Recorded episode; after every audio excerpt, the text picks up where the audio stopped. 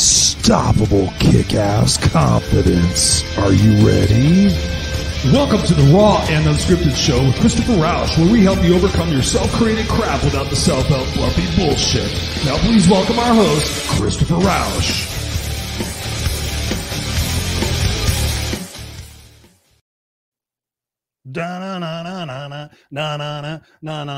You guys know I do that. You know, you guys know what's up. Hey, ladies and gentlemen, boys and girls, it is I, your no excuses coach, Christopher Roush, back with another episode of Raw and Unscripted, where I help you overcome your self-created crap without the self-help fluffy bullshit. What's going on, ladies and gentlemen, kick-ass nation, misfits for life? I love you guys. I just want to say that. I just want to start the show by saying thank you. Uh, last week was uh, Thanksgiving here in the United States, and I have to say, one of my biggest tools that I go to in my life to keep me centered, to keep me grounded, to keep me going where I need to be going, not where I've been, is gratitude, is being thankful. And I am so awesomely thankful for each and every one of you, whether you watch us live, whether you watch us on the replay, whether you watch us later on, whatever it is. I massively, massively love and appreciate you because that's what this is about. Raw and unscripted, whole kick ass thing. What I'm about is all about authenticity, congruency, being real, you know, creating a street team, creating a, resurgence of people who are just standing up and taking care of themselves for the right reasons, being who they want to be, doing the things they want to do, flying their freak flag. I love you guys for that, for supporting me, for the whole bandana thing, for the swearing thing, for the and scripted thing. What's up, Larry Schneider? Seeing you, brother. Thank you so much for being here. You are a rock star. Angel, hello, hello. Great to see you. Thank you so much. So, yeah, I just want to start off the show by saying massively how much I am grateful to each and every one of you supporting the show, sharing the show, commenting on the show, supporting everything that I'm working on because quite honestly this year 2020 has been a a very very transformative transformative year for me a very growth oriented year for me a very challenging year for me uh, mentally and physically and, and other aspects. But you know what? As i look back on the last here we are in uh, what is this? December december 1st yeah, December 1st, right? December 1st. Happy December 1st. So we have gone through 11 months of 2020 with the COVID, with the social injustices, with the presidential election here in the United States. We have been through a lot of different things. I mean, come on, we have gone through the land of where in the fuck is the toilet paper? What's going on with the toilet paper? I mean, come on, really? What is that? And, they're doing it again. It's like, oh my God, if I can't go outside, I can't wipe my ass. Life is going to be over. I don't know. But, anyways, so we've lived through all this craziness, right? And as I said, as my witness, you can go back and look at my videos back in March. I said, hey, this is a time for transformation, for reinvention, to really look at what it is that you're doing that you don't like, that you're not happy with, to be able to change what you're doing to get different results, right? We were on lockdown. How many people sat there and said, I have a book to write, and oh my God, I have this opportunity to do it? How many people did that? How many people sat and watched a bunch of Netflix stuff? How many people are coming out of this in worse shape than they were when they went into it? Right. I look at the whole totality of this year as being such a blessing for me to do that inner growth, to do that inner work, but most of all to talk to all of you guys. Last year I was in a corporate position. I was not doing this. I was I was barely doing my podcast every single week and to have the opportunity to be able to connect with you guys whether I'm doing this show, whether I'm doing the Friday night show with Scott, whether I'm doing my walk and talks, whether I'm doing whatever, to be able to connect with you guys so much and offer the free coaching sessions that I have to be able to connect with you guys for that hour. That is, I mean, that has been so much fun for me. Yes, I've gained coaching clients out of that, but most of all, I've gained a lot of great friends and learned a lot about the people who trust me to bring them the motivation and the inspiration and the education every week. So I massively love and appreciate you guys all. Uh, Randy Chappie, what it is, what it is. What's up, brother? There he is, the man, the myth, the legend. I'm a myth. Yeah, I know I'm a myth, baby. Ha uh, yes, you guys are so awesome. I appreciate you being here. So I'm also excited about my guest tonight. Uh, Pat, I've known Pat for for uh, quite some time now, mostly on on actual social media. But I was I had the opportunity to be a guest on her show, and this conversation that we had back and forth, and the, and the genuine connection that we both had we also have share a connection with our, our mutual friend and coach, uh, Sally Anderson. So thank you, Sally Anderson, for putting us in contact with each other. So I'm excited because we're going to be talking about reinvention. We're going to be talking about what you can do to build your confidence, what you can do to take what has happened and use that for you in 2021. I want 2021 to be one of the best fucking years of my life. Hands down. I want to look back on 2020 and go, man, that fucking year catapulted me, catapulted me. Come on. Who wants to be catapulted into success? I know my guest does. What's going on, Pat? Good to see you tonight. Thank you for being here all the way from where are you at, again? You're in Australia. Um, Africa. Brisbane, Queensland, Australia. That's right. That's right. Well, so there it's one o'clock in the afternoon. So uh, thank you for joining us uh, in Tomorrowland. yeah, awesome. Uh, Awesome. Probably a big temperature difference as well. We're sweltering here actually in a heat wave at the moment. Oh, really? Well, it was Yeah. 82 degrees here. So, I mean, California never switches. I mean, California's either got mildly warm or hot. I mean, excuse me, excuse me. So, um, thank you so much for being on the show tonight and continuing our friendship and our support of one another, both on LinkedIn and through the programs that we offer. Um, and like I said in the in the intro, and I'm really excited to hear uh, what you have to say to this based on our pre-show conversation there, just for a few minutes. Um, I look at you know at the, at the time of this taping, we're going through COVID. Um, numbers are actually through the roof now here in the United States. Um, and I kind of shared what my journey has been through COVID and the fact that there's been up and ups and downs and different opportunities for me. How has COVID been for you, and how has it been different being in Australia and watching it in the United States? Um, I, I- think it came with a few surprises. I was uh, initially alarmed when it first happened, and then as time progressed, my perceptions shifted a little, and we might talk about that later. Um, but I, I think for me, the biggest thing, even though I've been single for some time, I suddenly experienced being alone and loneliness in a different way than had ever been my experience before. And um, I I kind of realized just how much responsibility I needed to have around that in seeing that I got what I what I needed, um, even though I couldn't, you know, leave the house. Um, and then um, you might have seen um, the very draconian way in which Victoria, one of our states, has handled um, the whole COVID thing. The Mm. um, it's just become a um, almost like a Nazi state, um, wow. and I really felt huge injustice uh, in the beginning. And it was big for me, and I thought, "Oh, Pat, actually, you need to, might need to look at this. uh, you know, what's work on this? yeah what's going on for you and and i revisited my timeline and there've been a, a number of events but one that comes up now is i was beaten up on a train once many years ago by about five or six skinheads they were called back then. Um, and the carriage was actually full of people right? It's probably 40 people in the carriage. Uh, and they just sat there and read the paper or their book or didn't look up uh, while these you know young people with you know knuckle dusters and things were just laying into me. Um, and that that whole thing of um, the bystander effect and i'm appreciating um, when i look out at australia uh, there's a lot of that Mm. and you know having some understanding of that but also it's almost like the lights are going on. uh, if we had a big map of Australia, you'd kind of see, oh, there's light going on in Darwin, and um, you know, there's this flickering happening.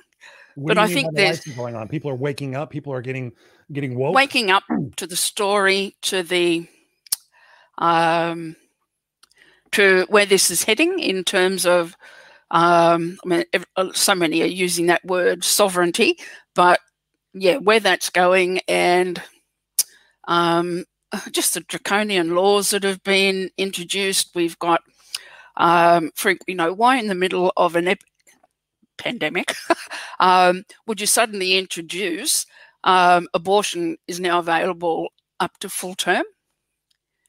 Hmm. Like, what's that about?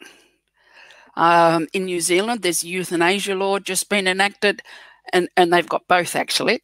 Um, and uh, pockets of this kind of, for me, very foreign and very alarming new laws and rules coming in, Mhm. and the degree to which um, people see a lot of people seem absent and unaffected by that. So you know this level of I'm going to call it blind acceptance. Mhm. um, and I think it is. It's about where where where you're at, and when you look out, what you see. And of course, we're all unique in that perspective. Um, and yeah, through that little early part of the thing, I it was uh, I needed to go back within, do uh, do a really deep journey, and really get present um, to who I am. Last year, when we talked, I had black hair or very dark hair with a big grey streak. um, and I decided to surrender my need to have my hair dyed. Um, hence, uh, the, I love it. The silver crown, and yeah. I'm really, really owning now the, this this this year my wisdom years, and very attached to um, the, the importance of what it is that we know and how um, how important our role is. Mm-hmm. Um, is that, those, do you think that's those, ego? Excuse me. Do you think that's tied to the ego? Do you think that's tied to the the validation that we experience as kids that we kind of strive for throughout our lives? How do you mean? Well, I mean, the, the, ego, like we need to have this justification. We need to have this particular look. We need to have these things. We're actually been talking about in our group coaching program about needs versus wants and like, you know, I need to be this. It's like, no, I don't need to be this you know so is that kind of what you're saying is you're going through that that evolution of being able to see that i don't need to have that persona um yes probably um I, i've always loved using my body as creative expression uh, in all kinds of ways um however yeah there was i was very afraid if i let the grey come through i'm going to look old right? And I thought, all right, well, okay, we better have a look at that. mm-hmm. um, and this was the perfect year to allow it to eventuate. And um, as it's rolled out, of course, I don't look old, and the just really, I'm just reveling in that. You know, there's a, a certain uh, what do we call it? Just next next stage, next level, um, evolving self. Um, really what, stepping what, in. What do you suppose caused that? What's the real what's the real, real big leverage point in that? In, in letting go and, and being being comfortable with who you are because I love that topic. I, I, obviously, I love being who I am, and yeah. I love seeing people get to that point. But what was that for you? Being able to say, you know what, I just don't I don't care what the judgment is. I don't care what other people think. I feel good being this way. I'm happy with this. Cool. Yeah. What was that? I you? think I think early in the COVID experience, there was a lot of judgment and condemnation coming in online. Um, if you know, if I expressed an opinion, um, then I would get a lot of shutdown. And I noticed how I kind of, well, uh, better Ted trip carefully here. And then as I think as I saw all the things that were happening in Victoria, and it was a real affront to to my values. I thought, no, I got beaten up on that train and nobody had the courage or the wherewithal. If those 40 people had just stood up and come forward, they mightn't have even had to intervene. It would have dissolved. Mm-hmm. But, you know, it didn't happen. And so I kind of felt the same. It's like, um, all right, I'm not down there. It's not, it's not in my backyard. However, I can't not be a voice for that. I can't sit here passive and not be a stand for for that experience to be different. Um, and then choosing what's my path to that, and of course, my best way. Um, I so see now is I just need to keep evolving my own consciousness. Mm-hmm. Yes, and yep. really be um, aligned in that. Yes, I've been distracted often. mm.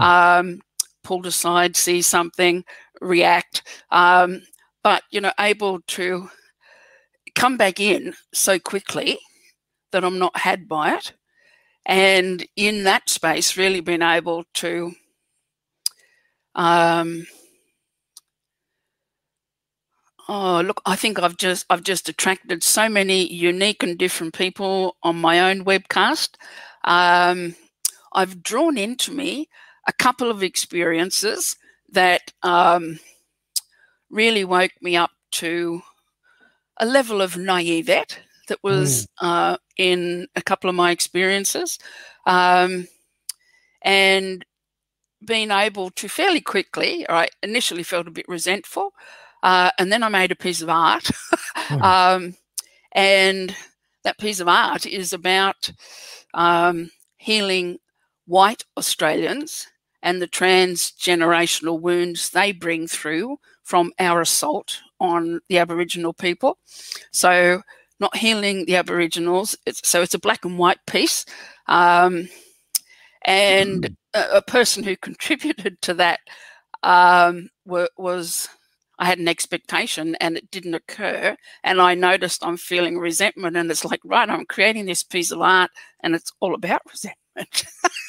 um, so, really being able to um, tap into new levels of my creativity. I've painted about four or five significant pieces of art now, and they'll be part of an exhibition next year called Mute Appeal, uh, which will bring forth that which people don't want to hear and that which people can't give voice to. Mm. So, yes, mm. a huge another level of awakening for for creative expression, but also holding um, holding my space.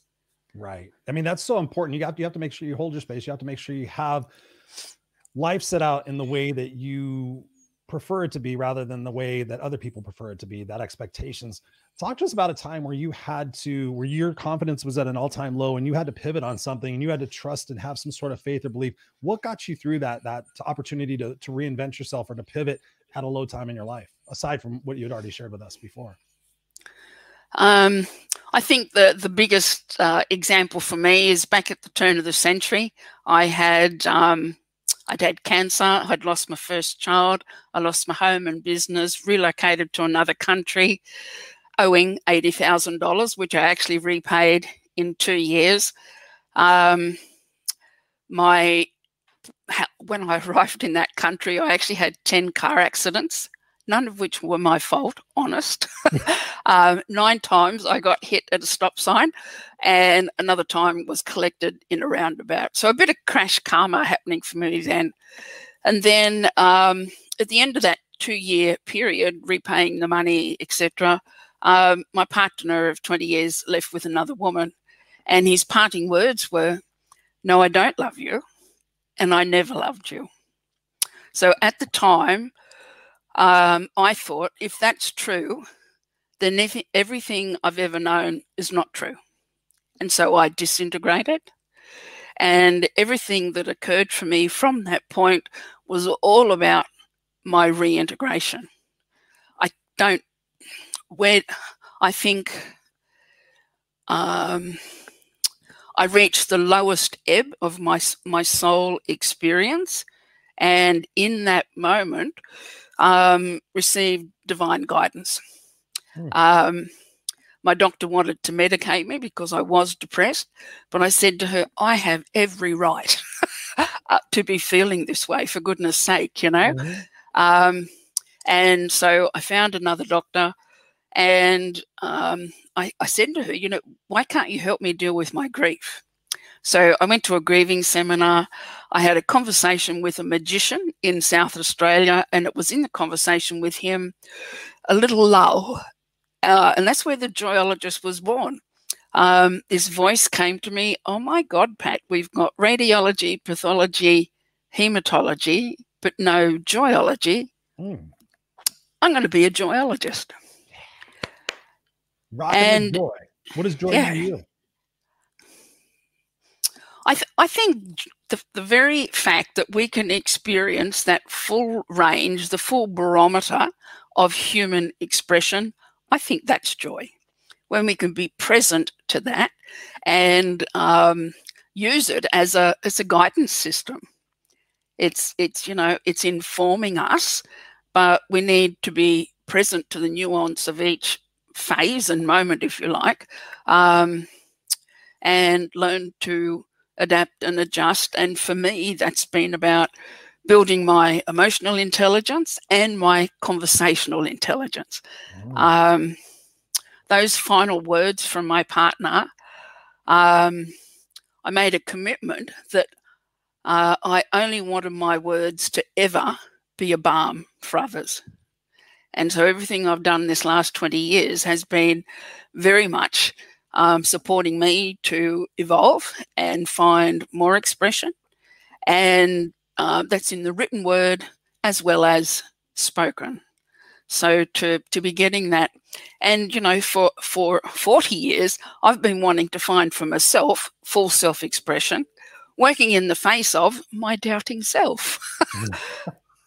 my, you fun? know, isn't that fun? yes, Like I want it. No, you can't have it. I want it. No, I can't have it. Huh, huh, huh. I mean, yeah. I mean, that's why that's why you need great coaches in your life to be able to sit there and Yes. say, "Hey, listen, let's pick it apart." You know, for me, I go back to I when people sit there, I want this, I want this. I'm like, uh, the word priority used to be singular. It wasn't wasn't plural. So, what is your number one priority in the life, and, and figuring that out and going from there. Um, so it sounds like you found that in becoming a joyologist. So tell me a little bit more about that. So I had no idea there were there were none. So I was the world's first, and was for about two weeks. I was like a dog with a bone, forever asking, "Well, come on, give us a hint about where this might go." And then um, I thought, I need to get clever. So uh, I came across to South Australia to learn laughter yoga. That's the fun you're having when you're not really having fun. Came back and I had a friend who had a rest home. Had no idea what I was going to do, but I said to her, I'd really love to come and do a pilot um, in this aged care facility. And um, I have no idea where this is going to go. Are you up for it? And she said yes. So I did a three month program uh, with these elderly residents, um, half an hour a day for 90 days. And at the end of that time, accredited them as New Zealand's first accredited laughter facility under my banner. they went on to achieve a world record in the Guinness Book of Records for laughing continuously for one hour. I didn't want anyone to pass away in that experience, so we did it in rounders, just to be gentle. um, and at the end of that period, I thought, I walk away from this and, well, perhaps a big realization before we move on. In that time, I was still heavily grieving, and I would often be crying on the way to be be running that that little workshop. But when I walked in, those 29 residents loved me, people aged 65 to 105, no judgment mm-hmm. They just knew the lady. I had uh, a signature hat then, and they just knew the lady with the hat was coming, and uh, we're going to laugh. And um, they'd end up waiting at the door. You know, oh, here she comes, she's coming. and I just really, I was uh, humbled, really, Mhm. because I'd reached, you know, um, in the past various levels of great success, but here, wa- here I was now, back to. It almost felt like starting again, That's what I was thinking. but I got it. Reinvention. I got it. it, You know, got it this time. You got They- your learning lesson, right? they they showed me. You know, at a time when I my family hadn't talked since 1989, um, partner had left, everything that I knew had dissolved, and yet here were these 29 people, no questions. It was like just um, this face value acceptance. Um, and in the face of my position, which was pretty low, um, I did this with them, and their spirits were, were lifted, and they took back their power.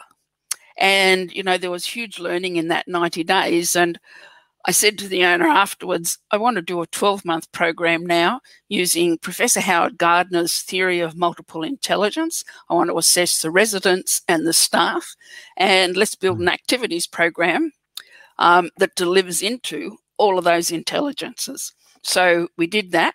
And over that time frame, four of those elderly people came off long term antidepressants. Whoa. And I just really saw um, they had become passive recipients of whatever you want to do. Like it wasn't a bad facility, it was great. But people, as they get older and are placed in those settings, it kind of invites it, you know? So Mhm. they just surrender. Well, it's not even surrender, really. They just give up.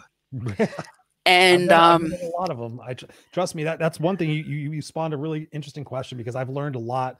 My grandmother was in those care facilities. My mom was in those for the last two years of her life, multiple. um, multiple care facilities, and I learned a lot from talking to the people there. What did you What did you personally learn, Pat, from talking to the elderly people about life? What were some of the messages they gave you that you kind of just like, you know, wow, I didn't expect to hear that, but I'm so glad I heard it, and that's something that you've used. One, of the things we did was a 10 week rhythm therapy program. And there was one lady there who was a burnt out alcoholic, and the staff used to joke.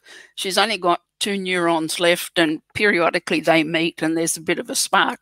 Not really funny, but um, uh, her, her, her limitations were great.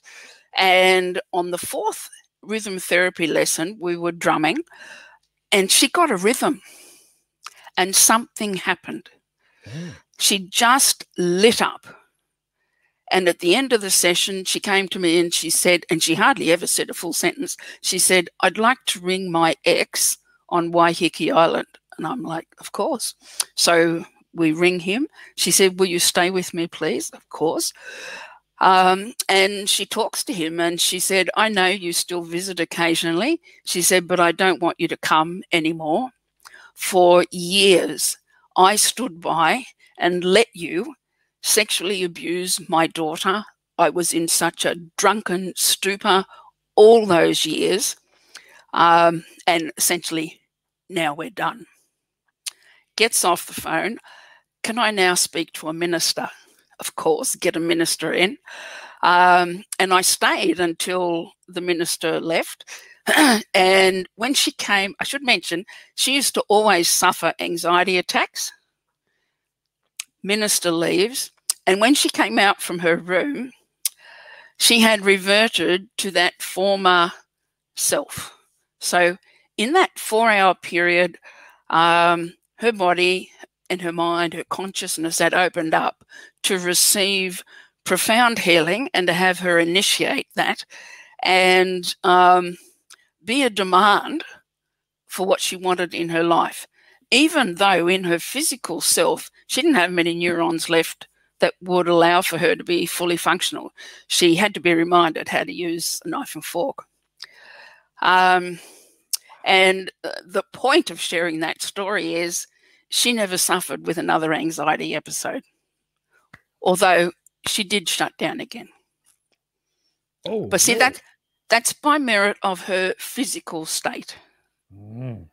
Mm? So there, there's there's something that was divine intervention, which came through resonance, vibration, and res- resonance of that musical thing, uh, and there was. Uh, something that opened not just her, but there, and there were many other stories of um, those elderly people who come through that time frame don't talk about their grief and loss.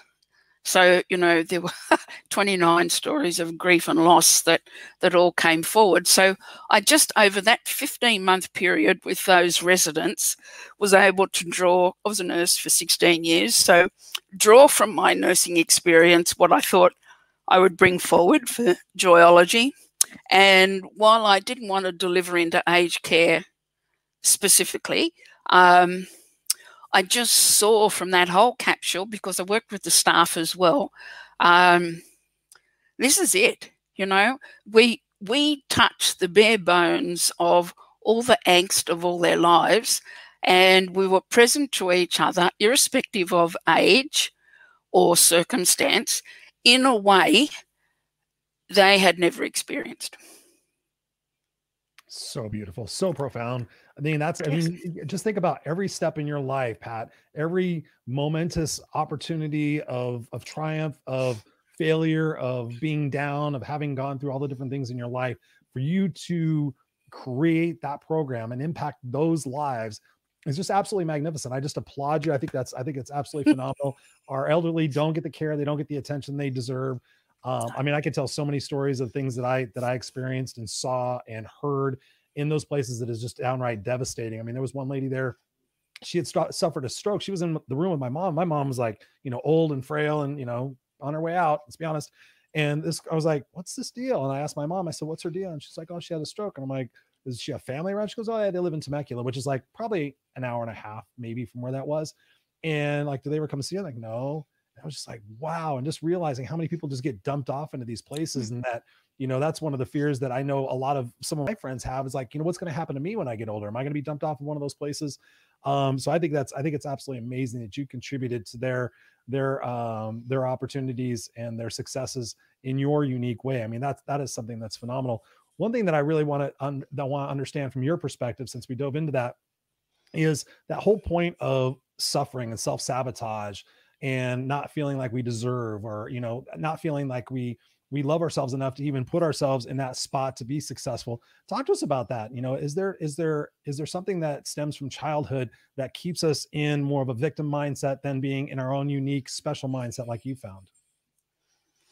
Yeah look i think i think the language that we use um, we can't predict the effect it will have um, i always wanted to be an artist i excelled at art and i excelled at dressmaking uh, 100% uh, all the time. And I wanted to go on and do an arts degree. And my mother said, Well, that's lovely, dear, but I think you should get a proper job. And so I went nursing. Uh, now, no accidents there because I'm totally happy with the evolution of my compassion itself. Mm-hmm. But I didn't, you know, there's not a lot of scope for creativity at the bedside. you know, well, you can't. Patch Adams, Patch Adams, remember? Oh, well, yes. Um, and I did do that. The, um, I don't know if I've mm. ever shared with you, but the very first man I ever bed bathed was a man by the name of Bob Hall. And a construction crane had fallen on Bob, 35 broken bones. He was literally flattened. Wow. Brought into casualty, and they pretty much stood around the table and said, He's not going to make it. So he was still alive four hours later, and they dared take him to theatre, fearing he'd die on the table. So Bob didn't die on the table, and they're trundling him back to the recovery ward. And the conversation then shifted, and they said, "Poor beggar, he'll probably be a vegetable."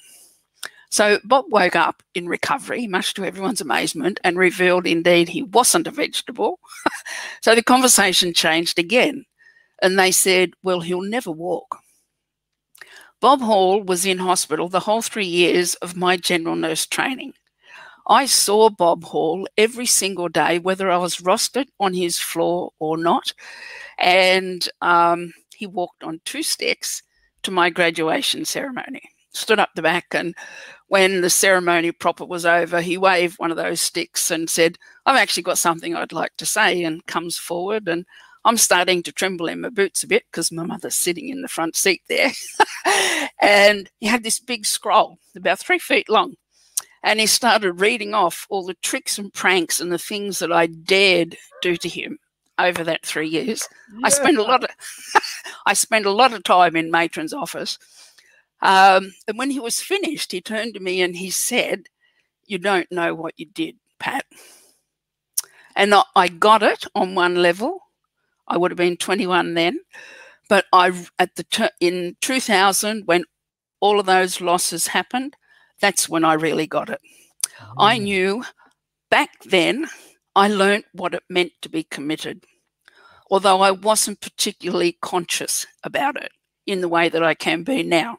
So I turned up for that man every day right? He went home for the odd weekend, but I turned up for him every day and was my natural impish self, even though it got me into trouble. No one was harmed. Mm-hmm. um, but, and I just marveled at that, but not really until the year 2000. And, um, and then a few years on from that, when joyology got going and I started to get lots of bookings and things happening. Sally Anderson, as you know, was my coach. And uh, one day she said to me, So, how many endorsements have you got, Pat? And I'm like, Oh, um, 5,000. she said, So, when will it ever be enough? Oh, Sally Anderson question. Bam. Mm, yeah. Mic drop. Sally Anderson. That's yeah. mic, by the way, guys. That's a yeah. mic drop. That's a mic drop. Yeah. How yeah. did you feel about being asked that question? Oh, look, it woke me up. You know that that that that child who had always wanted mother's attention. I got about 17 certificates and I'd show them to mum. And I'm sure she did appreciate on some level, but I just didn't receive the Mhm. demonstrative um, show of affection that I was Okay. desiring. So it was like, oh, that's not good enough. Oh, how about this one? this one any better? Um, and then and that carried over into into you know other aspects and you know i'd present and get all these accolades and um, i've got them in folders um, but but it was about those still accolades now? oh look i'm now, now, gobsmacked now where you're at. You know i'm gobsmacked. It's like pat you, you weren't you weren't really present to those. Not really. I mean you were but not really. It's like now i um some of those people still and they're from new zealand uh, t- 20 years have stayed in touch right? I had a, a call from the first big conference i did in new zealand. Every other woman on the bill was very, very well off. I was just starting out, world's first joyologist. Uh, had to borrow 500 bucks to have a display table. Um, and the organizer of that conference rang me just before last Christmas and she said, Pat, I need you to know. She said, I've been looking for you for a while. She said, Remember that bucket and spade you gave me? I give every conference organizer a bucket of a bucket and spade before I begin, saying, um, "I'd like to thank you for letting me come play in your sandpit." Uh, Oh, and I give cool. them some acknowledgement. she said, "I've still got my bucket and spade." And, and it's full of jokes and one-liners and um, novelty things that I've collected over the years. So, our capacity with our language and our creative expression creates uh, lessons that will last a lifetime. Mm. And I just really got it. You know, the that capacity has been with me all the time. And Sally Anderson, um, f- for years, would say to me, "Look what you've done when you haven't really had full access."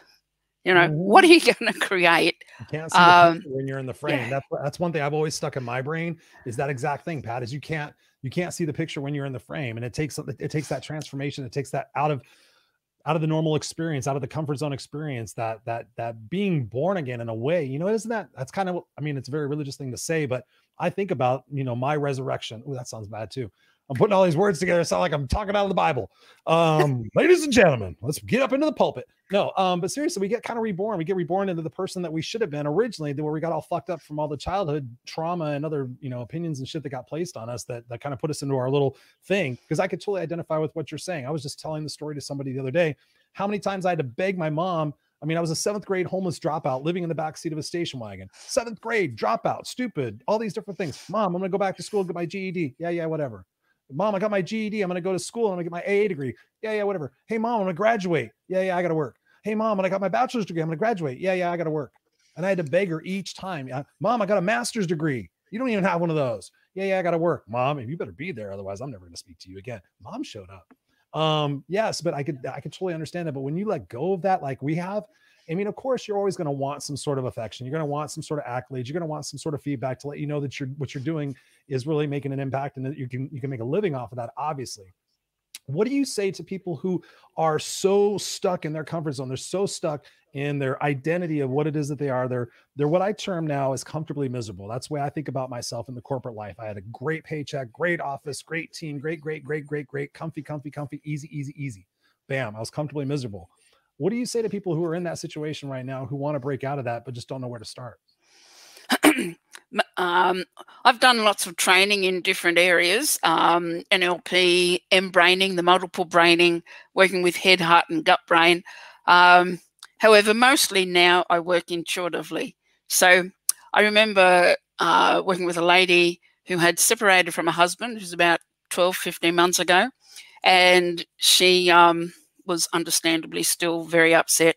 And she kept talking about how beautiful this man, her husband, whom she'd moved away from, was. Um, you know, extolling just his beauty and the wonder of of him as a you know a person. And it just struck me, oh, bet he's gay. And so I had the courage to, when that thought came in, I just gave expression to that.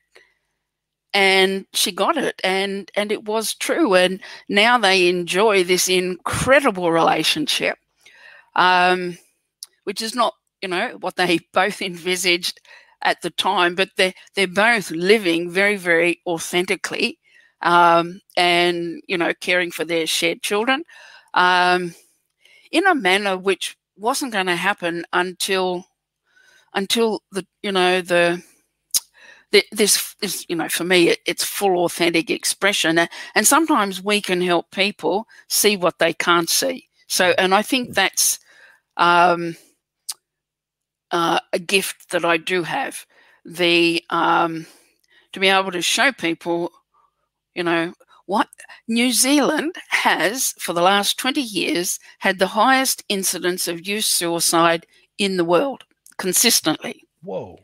It's a beautiful country. Why is it so? Well, we can't answer all of the things around that. But when I, I, lived in New Zealand for 20 years, and one of the things I said nearly every presentation was, Who are we being that our young people look out and don't see hope? Yes. You know, we've we've got to be trying to get this other view, another perspective. When I got present to my life, 2000, 2001, challenge and support came side by side. In the previously, they probably were a little bit far apart. Challenge, oh, wait a little while. Oh, here's support. But once I committed, everything that comes up now, I'm going to go to it. And I am committed you know, was, this was a God given message, joyology. You know, we're, we're going to make this thing happen. So there was challenge and support in my awareness and paradox and synchronicity. And now that level of synchronicity is huge. I'm just writing my story, and there's three, four, five hundred stories of where I've stepped out, and I have a story to tell about the day the day I got my warrant of fitness on my car. You know, just all these um, uh, different things because I'm present to my life. And when we step out and we're in that space, uh, and it doesn't really matter if you're not vib- vibrating too highly and beautifully, it's about being present, then um, those who are in our radar will resonate. One time, uh, and it was about a warrant of fitness, the, they said, Oh, look, we're going to be about an hour and a half. You go and get a coffee and we'll call you. So I'm fairly short, five foot three, and I've got on these beautiful high heeled sandals, and off I teeter on the way to the nearest cafe, get a blister by the time I got there. So order the coffee, whisper to them, I don't suppose you guys have got a band aid. She gives me a band aid. I pop all my things on the table sit down to put the band aid on my affected foot. And I look up, and there standing in front of me is this beautiful man dressed in cream, and he's holding my shoe a bit like this. Hmm. And he says, Yours, madam? And I'm like, Oh my God, this is him. This is the one. this oh. is the guy. he said, Do you know the last time we did this, it was a glass slipper? And I'm like, It is the one. it is you. And then he said, And you know where that ended, don't you? And I'm like, and then out of the, the side came a very beautifully manicured hand, took him by the ear and pulled him away. And I had to chase him to get my shoe out of his hand. So he did have a wife. um. But those kinds of things happen when we step out present and in intention.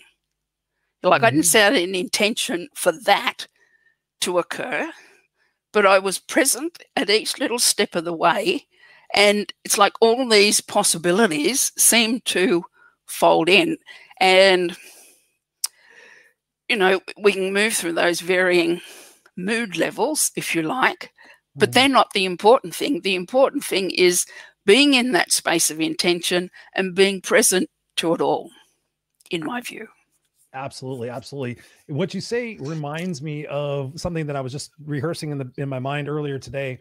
Um, the fact that I certainly believe that life happens for us and not to us. That all of these different events that have happened in your life, that have happened in my life, that have happened in Robert's life, and Scott and Teresa. Thank you guys all so much for being here. I um I apologize, I haven't paid any attention. I've been still listening to you. I haven't paid attention to what's going on over here. I want to thank Robert for writing a very lengthy post. I'm gonna have to go back and when I have my glasses on, Robert, I'll be able to read all of that. Um, but Robert, Robert's awesome. He's a great supporter. What's up, Scott Goyette, my brother from another mother, Pamela Aubrey. She says, she says, "Wow, this is sounding quite familiar. I started out in nursing as well, even though I dreamed awesome. of art. I loved doing home health." Oh, oh, Pamela, we have to talk. mm-hmm. Absolutely, yep. And she's she's on a journey. Um, yeah. Hello, Scott Angel. Good to see you. Teresa's here. You guys are fantastic. Um, let's see. Robert says on Sunday I was awarded the scholarship for Ken Wall's Grow Live Academy, a full membership for doing my thing and being an engagement amplifier. Yes, you are. You are. What's up, uh, Dindo Toledo? Hey, Chris, what's happening? I hope I pronounced your name right. Ah, uh, what's going on? What's going on? Robert, he says good morning. So where are you at, Dindo? Um, so I want to say thank you guys so much for being here and, and commenting on this. Um, can't remember what my thought was before I started going into all that. But um, you know, one of the things that I think about right now, Pat, is the future. You know, I mean, we've talked a lot about the past. We talked a lot about what got you to be here, what I what got me to be here. You know, in the interest of time, because we can sit here and talk about things forever. What can we what can we say to people who are really hurting and suffering and struggling right now? Like I said before, with the identity, with everything that's happened this year, how can we effectively break it down and keep it simple that we could say, okay, listen, if you do these three things now in preparation for 2021, I mean, we've got still got a little bit of time. What three things would you say to people to set them up for success in 2021?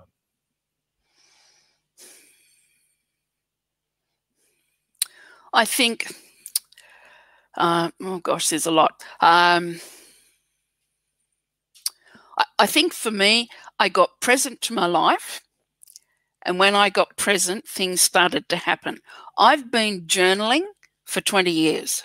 Mm-hmm. So to put your thoughts on the page is probably one of the most wondrous things you can do. Don't go back and read, don't read tomorrow, don't read what you wrote today. Leave it and, you know, revisit in a few months or a year even.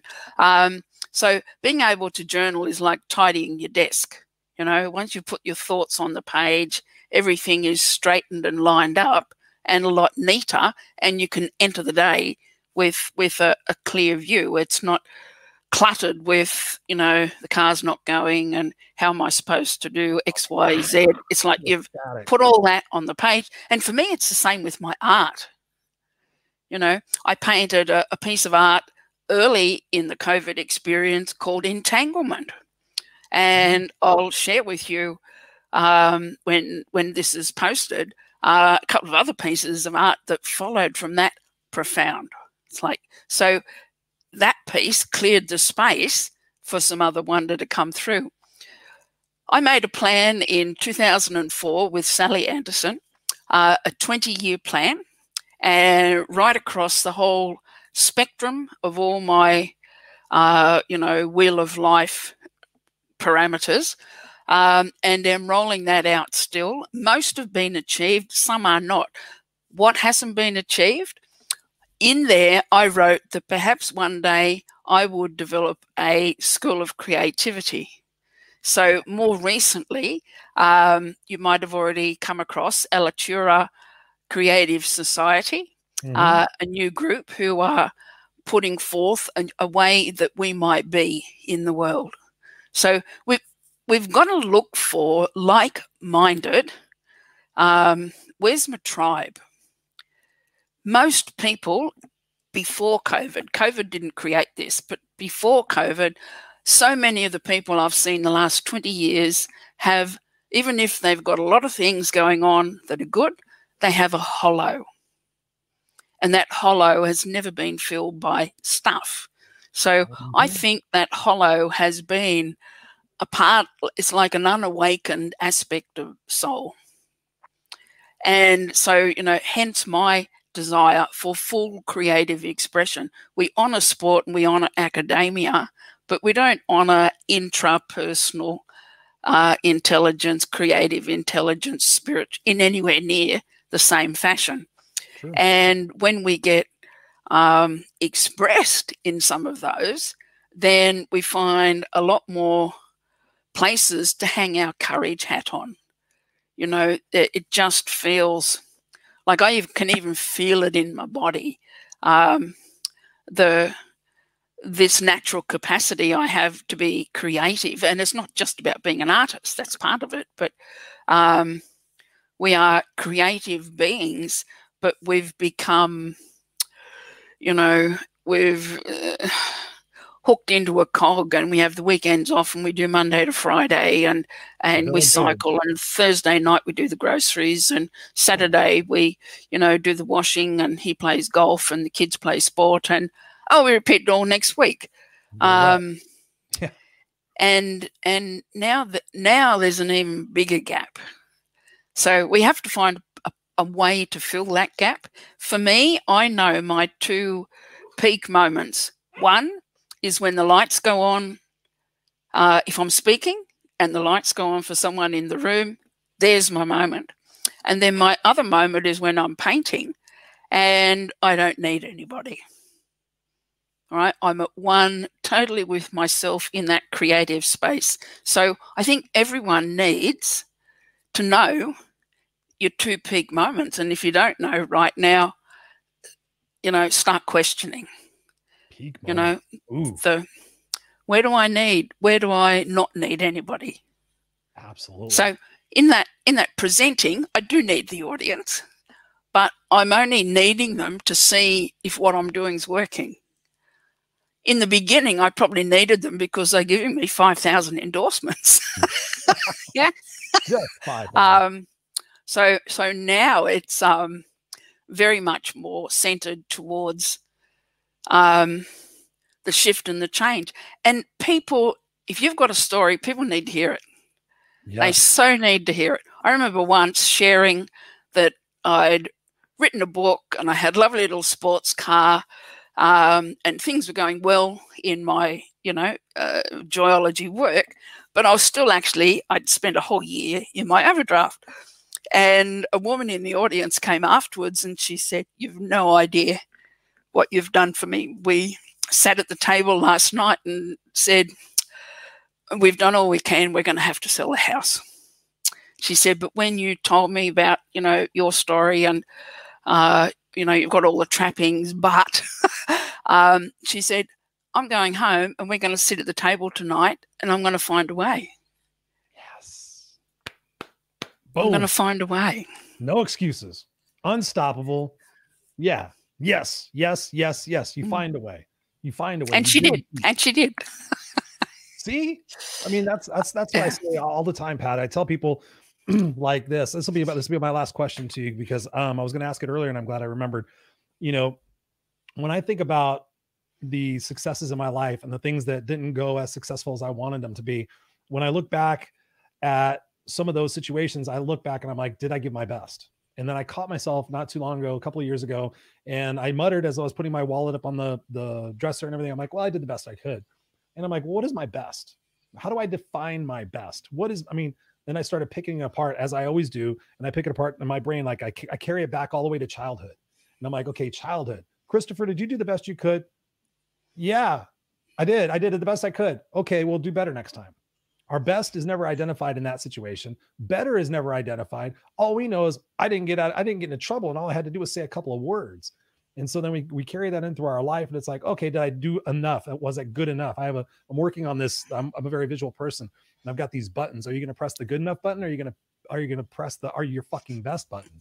That's how you know everybody's got their are you fucking best button. And I was like, okay, how do I get that button? I gotta, mm-hmm. I gotta, I gotta associate it with pain. I can't associate with anything that's like material. Like I can't associate it with like a, a dream house. For me, I have to associate it with pain. So it's like, okay, if somebody said, Chris, you know, what do you need for your business? Okay, I need a twenty thousand dollar investment so I can get off the ground. Okay, so where are you going to find twenty thousand dollars? I don't know. That's a lot. That's a lot of money. I, maybe I could do a GoFundMe. Maybe I could do this. Click puts a gun to my son's head and says, if you don't come up with twenty thousand dollars by the end of the week, I'm gonna pull a trigger. You can't do anything that's illegal, immoral, or unethical.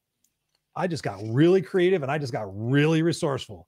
Really, I'm gonna go stand out on street corners. I'm gonna do a GoFundMe. I'm gonna I'm gonna write a book in three days and try to sell the damn thing. I'm gonna do whatever it takes to meet that goal. And that's what I'm so fascinated with, Pat, is getting people to find that find that best. What is that best for you? How do you define your best? I think um, I love I, I love my creative expression, like my artful expression. And my art is informed by my encounters with humanity. I remember perhaps 10 years ago, I made a piece of art painting an old fashioned lectern. And uh, the question that I, used, I was looking to answer was Am I a speaker who paints or am I an artist who speaks? So, of course, I was both. Um, mm-hmm. Like there was no no distinction. So I think um, when my mother passed away, my sister said to me, oh, "The best thing that ever happened to you was mother's inheritance," and I thought, actually, no, it wasn't. Hmm. and wow. and I had a story you know. Um, and the story is about a little boy in Grafton, New South Wales, who had leukemia, always wanted to be a ranger. He was about 11. Um, he was not going to live. Uh, he was like in his last, um, you know, he was not going to get any more chances after this, you know, once his condition declined this time. And so he loved wildlife, want to be a ranger. So I arranged for the National Parks Group to make him a ranger outfit. I got all the wildlife carers in the district. Christmas Day, we met him with Santa and Mrs. Claus in the forest, truck with Christmas tree, hundreds of presents, and all these wildlife carers with animals. Um, to, to give this child an experience of nursing a koala, a kangaroo, and all manner of wildlife. That's right up there with um, that's my that's my ingenious, you know, the to be able to Sally Anderson would say, You're a consummate enroller, Pat Armitstead. You just don't get it. that sounds exactly like, like, like what Sally would say. Consummate. Yeah. Yes. Yeah. That's um yeah, and the and ideas.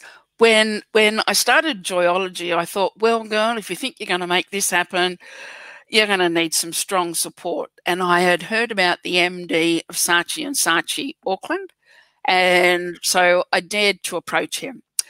No idea what I was going to talk to him, but in the in the mail came a bottle of Dettol, a little sample, um, uh, you know Dettol. You have Dettol over there. Or antiseptic. Oh yeah. Yep. Little antiseptic Daniel. bottle. Yep. Um, so I took that, a couple of cotton buds, a makeup sponge, and a band aid. Wrapped it in clear cellophane, put it in a little treasure chest, and when I met Mike, the MD of Saatchi, um, he lifts it out and he says, um, "What's this, Pat?" and I said, "Well, Mike, I'm not here to sponge off you, but I do have the germ of an idea. It has a couple of applications, and I don't want it to be a band aid job. Blah, blah, blah. Joyology. Love it. That is so creative. And, you know, I asked him two questions Will you be my mentor and will you help me get funding? First five minutes, done deal. Just got to ask. So, and we've got a, we've uh, you know what happened that day or what happened in the week before that got a bottle of disinfectant and to seed the idea. So my mind like a pinball parlor right? There are lights in there and flippers flat you know, know. she's full on. Mm. um, and for everything anyone ever tells me i've got an idea. And we all have that capacity. But we've got to we've got to foster and build that Mm-hmm. And for mm-hmm. me, for me, I, I've always had it, but improv acting helped me incredibly the last 20 years. Oh, yeah. thinking on your feet, thinking on your feet, Yeah. you know, having to come up with stuff. Yeah. Yeah, I love that stuff. I love that stuff. Exactly. It's Yeah. so engaging. It's so exciting. You never know what you're going to do. Me and my buddy used to do that quite a bit. We would be out, out in public and he would just like, so Bob, how does it feel to be out of jail? I'm like, wow, Greg, I don't know, but man, your sister, man, when she pulled out that shotgun and she blew off the neighbor's head, oh my, yeah, oh my God, you know, we just, we would just sit there and riff off and mostly we would scare the hell out of people around us. Uh, but it was just so much fun just being, you know, again, being playful like we should be, um, which is so massively important too. And we could sit here and we could talk about all sorts of things. We're gonna have to come back on the show. Um, but out of respect for everybody's time here, I want to kind of keep it to an hour. Where can people can carry the conversation on with you, Pat? Because I know that Pamela, you should definitely connect. I got to get you connected with Patricia. You guys, she's an artist, she's a speaker, she's an author, and so I love how you said that on both. Um, so where can people get a hold of you and continue the conversation? Uh, well, joyology.co.nz is my um, website. So uh, there's a range of information on there and um, can, you know, access me by email. Um, and I'm also on LinkedIn as Pat Armitstead. Absolutely. And I apologize. I Normally I have that populated in here, and I just realized that's the one thing I forgot to do before doing the show, like I normally do. um, yes, Pamela says, yes, would love to connect. Um, Pamela Awesome. and I do Pamela and I do a show every Thursday, every other Thursday night called Rainbows in Real Life. So rainbow, she's the rainbow, and I'm the real life, of course. Um, where I'm I'm working on her. I'm gonna get I'm gonna change it to like maybe like rough rainbows in real life. So it's gonna be it's gonna be a little bit different. Uh, but yeah, so I do a show with her. She's become a dear friend of mine. And then also Scott was in here. Scott Scott Goyed is my other fellow co-host that uh, we do our Friday night show. So the Untethered Experience, we'd love to have you on that. Be a lot of fun. Um, but thank you so much, Pat, for bringing your brilliance, bringing your radiance, bringing your honesty, your transparency, your congruency, your passion, your uniqueness to this conversation. That's what I love about doing Raw and Unscripted is to be able to have those conversations and share with everybody else how it is. It is is more than okay to fly your freak flag, to be who you are at your core, because all those vibrations and everything else that comes back on that is just icing on the cake um, when you do that. So thank you so much for sharing your wisdom with us. Hang on one second. I'm going to put you backstage and I'm going to close out the show and then you and I can talk in just a second. But uh, thank you, thank you, thank you. Ladies and gentlemen, boys and girls, hey, um, thank you so much for all again, all the comments. Um, Teresa, thank you so much for being here. Um, Robert, you are I'm gonna literally have to go back and read yours, uh, read your uh your books. I can relate. The thing I celebrate is going off on tangents. They take me to some amazing places. Absolutely. Absolutely. That's um that's what uh thank you. Thank you, Pam. You rock, you rock. Um, you know, that's what life is about, ladies and gentlemen. That's what the title of the show was called reinvention, reinventing. You know, and in a sense, when I was thinking about the title of it, because I try to do those one word titles, and, I, and sometimes it's a little challenging. I'm like reinventing. We have to reinvent our belief system. We have to reinvent our mindset. We have to reinvent what our terminologies really are with the words we use. If you guys have been watching me for any period of time, you, th- you you'll see that I'm getting really keen on defining what it is that we're talking about, right? So when you say you did the best you could, let's dig into that. What is your best? What is your best? Is it that gun to your kid's head that's going to say, I'm going to do whatever it takes that's not illegal, immoral, or unethical to, to figure out and make it happen? What is that for you? My goal as a coach, as the no excuses coach, and everything that I do, my goal is to dig deep and to figure out what it is that screws us up so I can come back and tell everybody, hey, ladies and gentlemen, I'm getting there. I mean, a, lot, a lot of it is from our childhood. A lot of it is from the definitions of the words we use. So I, I ask you guys to really take to heart how you speak to yourself. Pat did an amazing job saying that. Like, be careful the language that you use because it has repercussions, it has vibrations, it has frequencies, and it will either support a belief system that's not working for you or your thoughts will will support a belief system that does. And that is all about choice. That is all about again, is life happening for you or to you? Am I a victor? Or am I a victim? Sometimes you need to go back in your journey in your childhood and this is something that Scott and I have been doing in our group coaching program is really saying, okay, where am I at in the forgiveness journey? Where am I at in the empathy journey for my past? Because before I want you guys to going off into 2021 and thinking about that, I want you to put a put a bow on your past. Your past is just electrical energy in your brain. You cannot go anywhere in your past. It is gone. It is just poof. Now you have the choice. You honestly have the choice. You go to the accountability mirror and say, "Hey, listen, I'm going to choose to see this experience as something that's happened for me. I'm not sure exactly what the meaning is. I'm going to go hire Chris and we're going to figure that out. But I'm going to say that happened for me. And from this point forward, I'm going to determine what my best is. I'm going to determine what my legacy is. I want to determine what my passions are. I'm going to determine what I'm not willing to tolerate anymore. I could do a whole show on tolerations. What are you tolerating? Well, I tolerated this. List out everything you're tolerating. And if it's over 30, that's why you're miserable. Cut half of those out immediately. You don't need to have them and watch your life change. So, again, making amends, finding out who you need to forgive. Do you need to forgive yourself for something? You know, sometimes we think we've forgiven ourselves and we pack it nicely, neatly in a box within a box within a box, in a crate, in a shipping container somewhere off in our brain that we think we're never going to need to access again. But have you really forgiven? Have you really given empathy to the people who have wronged you in your life and try to understand why? Where were they coming from? What happened to them as little boys and girls that caused them to be so screwed up? How can I find a little forgiveness in my heart for that situation? Have I become stronger for that? Have I become a better, better parent for having gone through that? Yeah. I mean, I look at all the physical and emotional abuse I went through as a little kid. And now my whole focus is on being the best damn parent I can. So I've taken something that was shitty and I focus on making something good.